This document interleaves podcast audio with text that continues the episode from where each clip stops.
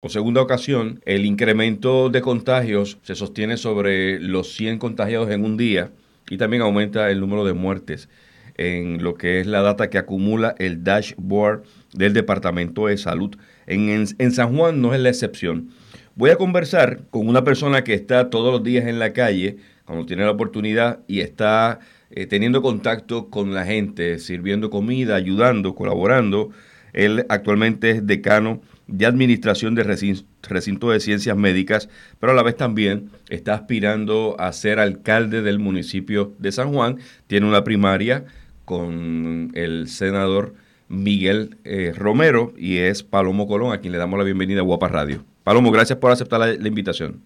Saludos, buenas tardes eh, para ti y buenas tardes para la gente de San Juan. El día de hoy amanece San Juan con 373 eh, contagiados. ¿Cómo está el proceso del coronavirus en San Juan? Eh, ¿Cómo ha sido el, desarrollo, las pruebas? ¿Y qué es lo que más te preocupa de lo que estás viendo cuando haces tus recorridos por las comunidades? Pues mira, eh, hemos, tú lo has dicho, esta mañana entraste a y habían 373 casos positivos.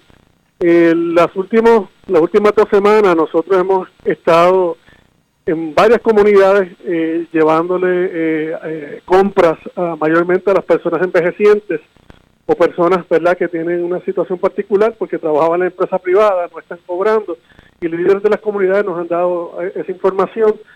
Hemos visto mucha gente, mucha gente en algunos residenciales sin mascarilla, han habido actividades de cumpleaños, este, en los parques de pelota, en los mismos residenciales, y es preocupante eh, lo que hemos visto. Hemos, eh, hemos tenido, ¿verdad?, de las pocas mascarillas que, que, tenemos, le hemos suministrado a, muchas personas, pero te tengo que ser honesto, yo creo que todavía en Puerto Rico la gente no ha visualizado el, el problema que tenemos como país con esto del COVID. Yo creo que la, la, eh, la policía, la policía tiene que eh, va a tener mucho más trabajo entrando a estas comunidades y exigiendo a las personas que estén fuera de, sus hogares que, se pongan la mascarilla en términos de las actividades que hacen al aire libre también. ¿No, no tienen las mascarillas porque están escasas o por voluntad propia deciden no usarlas? Pues mira, yo, yo te tengo que ser honesto. Yo, yo creo que si, que si hay una actividad eh, eh, al aire libre y sabemos lo que está ocurriendo, pues me imagino que las que no la tienen es probablemente tienen que tenerla porque salen de sus hogares a otro sitio o quizás en ese momento no la quieren usar. Yo diría que sería más, serían las dos cosas a la misma vez, tú sabes, no las quieren usar o algunos que no la tienen. Oiga, eh, nosotros tendemos a modelar cuando vemos a nuestros líderes. El hecho de que estemos viendo a nuestros líderes gubernamentales en conferencias de prensa sin ningún distanciamiento, sin mascarilla, sin guantes, en los últimos dos días hemos estado viendo incluso a nuestra gobernadora interactuando con la prensa eh, ya, ya no se usa la mascarilla. Eso no, no es un mensaje eh, distorsionado que pudiera la gente interpretar como que aquí ya podemos bajar la guardia. Yo creo que yo creo que probablemente en el caso particular de, nuestros líderes, en algún momento particular, pues pienso yo que se le ha olvidado ponérsela. Eh, en todo momento el mensaje es no dejar de usar la mascarilla, no podemos bajar la guardia. Yo creo que los estados y algunos países que abrieron las puertas eh, por las situaciones ¿verdad? particulares de la economía. Eh, la incidencia de, aumento de, positivos ha sido alarmante han tenido que volver a cerrar. Eh, no empecé a eso, yo espero, ¿verdad? Y pienso que tenemos que seguir llamando a la cultura al pueblo, aquellos que no tengan las mascarillas, yo creo que el gobierno debería ser un facilitador en algunos casos, ¿verdad? De poder ayudar a ciertas comunidades que pues no tienen quizás los recursos porque una mascarilla eh, quirúrgica que cuesta 17 ah, centavos y la venden en una farmacia en 50 centavos, en 35 centavos, las están vendiendo a dólares, a 90 centavos. aquí ha habido, eh, en este espacio de la pandemia, ha habido un aumento de las mascarillas eh, donde han hecho su agosto las personas verdad que comercian este tipo de productos y los costos han sido excesivos y se le ha hecho imposible a muchas personas eh, tener la misma. En el caso particular de nosotros, que hemos estado que hemos estado visitando algunas comunidades, eh, hemos visto, fíjate, en, todos los hogares que hemos podido visitar, la gente abre la puerta con la mascarilla puesta, con los guantes puestos, eh, el, equipo que nos está acompañando a entregar las compras a, los envejecientes, a las personas necesitadas, vamos con mascarilla, tenemos alcohol y estamos nos estamos protegiendo, ¿verdad? Pero en, esta labor social que estamos haciendo.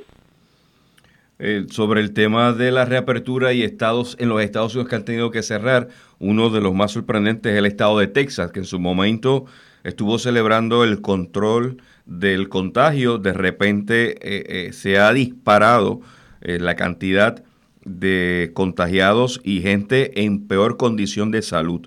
Hoy la gobernadora en una conferencia de prensa que prestaba mientras hacía un recorrido por el municipio de Guainabo y a la misma vez pues observaba eh, el, plan de contingencia que tiene el municipio, eh, alertaba, llamaba la atención que la flexibilidad del gobierno para permitirle a la gente volver a su normalidad no lo interpretaran como que aquí ya se acabó esto.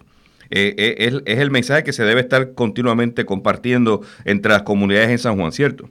Es correcto. Nosotros hemos estado llevando el mensaje, eh, inclusive por las redes sociales, por Facebook, de, no bajar la guardia. esto no ha parado. esto puede lanzarse en golpe útil para, para Puerto Rico en, las próximas semanas. Para, se estima que para el mes de junio, si no seguimos tomando las precauciones que se deben tomar, podría haber un aumento bastante significativo, esperemos en Dios que no. Eh, en la medida que el pueblo salga, tiene, que, ¿verdad? tiene que hacer su diligencia y, que salga con su mascarilla. Eh, hemos notificado a, personas en San Juan que conocemos, lideratos en San Juan, eh, nos han pedido mascarilla, hemos podido, ¿verdad? Dentro de lo poco, hemos podido aportar con eso, pero yo creo que también el gobierno central debe este, unir esfuerzos con los municipios para que todo el mundo esté protegido y las personas que tienen que salir de sus hogares, pues, y no tengan la mascarilla, que de alguna forma, eh, tanto el gobierno, las personas que estamos aspirando a algunas posiciones electivas, también podamos cooperar con esos hermanos que, que, probablemente no tienen el, dinero o la accesibilidad para, para conseguir las mascarillas. Ok, voy a pasar ahora a tema puramente político para eh, conocer eh, tienes una experiencia vasta en administración pública. En un momento dado fuiste ayudante legislativo de, Junior González. Actualmente eh, laboras en el recinto de ciencias médicas que estuvo bajo fuego hace unas semanas eh, mientras estuvo saliendo, la, ¿verdad?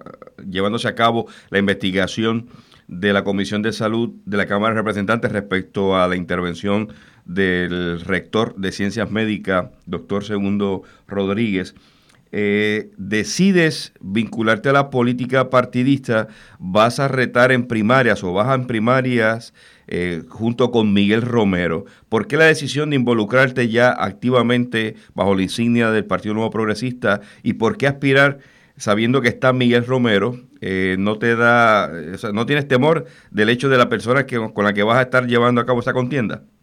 Mira, yo básicamente toda mi carrera política ha sido en San Juan en el precinto 1 de San Juan, he estado ayudando, inmerso a todos los candidatos que, han corrido para alcalde en San Juan, para representantes en los cinco precintos, inclusive a los senadores por San Juan. Eh, analicé, eh, tomé la determinación de aspirar a la alcaldía.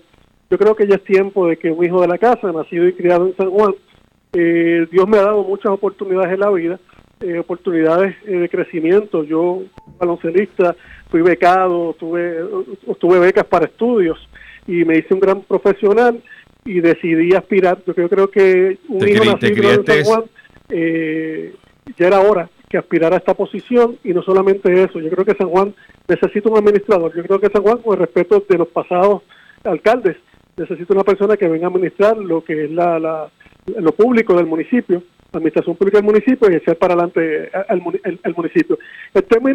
El término naciste y te criaste en Trastaller en San Juan. cuando haces... Y, y, en términos de la pregunta que me hace, sí. en algún momento dado, eh, cuando decidí aspirar, había varios otros candidatos.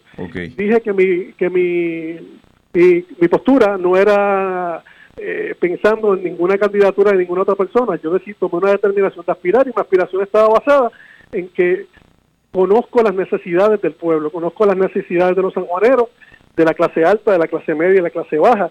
Vengo de ahí, de ahí vengo yo y conozco las situaciones particulares de San Juan y por eso estoy aspirando a, esta posición. Y muchos hablan de la maquinaria, yo siempre he dicho que la maquinaria es el pueblo. A partir del año pasado, lo que ocurrió en este país, que no tenemos que venir ¿verdad? a hablar del caso, de, lo que pasó con el gobernador Ricardo Rosselló, demostró que el, el pueblo es la maquinaria y esperemos que el pueblo y ellos te conocen. salga a votar el, el 2 de agosto por uno nacido y criado igual que ellos, que conoce las situaciones particulares que ellos están viviendo en, en, sus comunidades. Gracias Palomo Colón, administrador del recinto de ciencias médicas, por este tiempito aquí para analizando el impacto del COVID en el municipio de San Juan y hablando un poquito sobre tu aspiración a ser candidato alcalde de San Juan por el Partido Nuevo Progresista. Muchas gracias. Desde la redacción para Guapa Radio, Rafael Ángel Pérez Colón.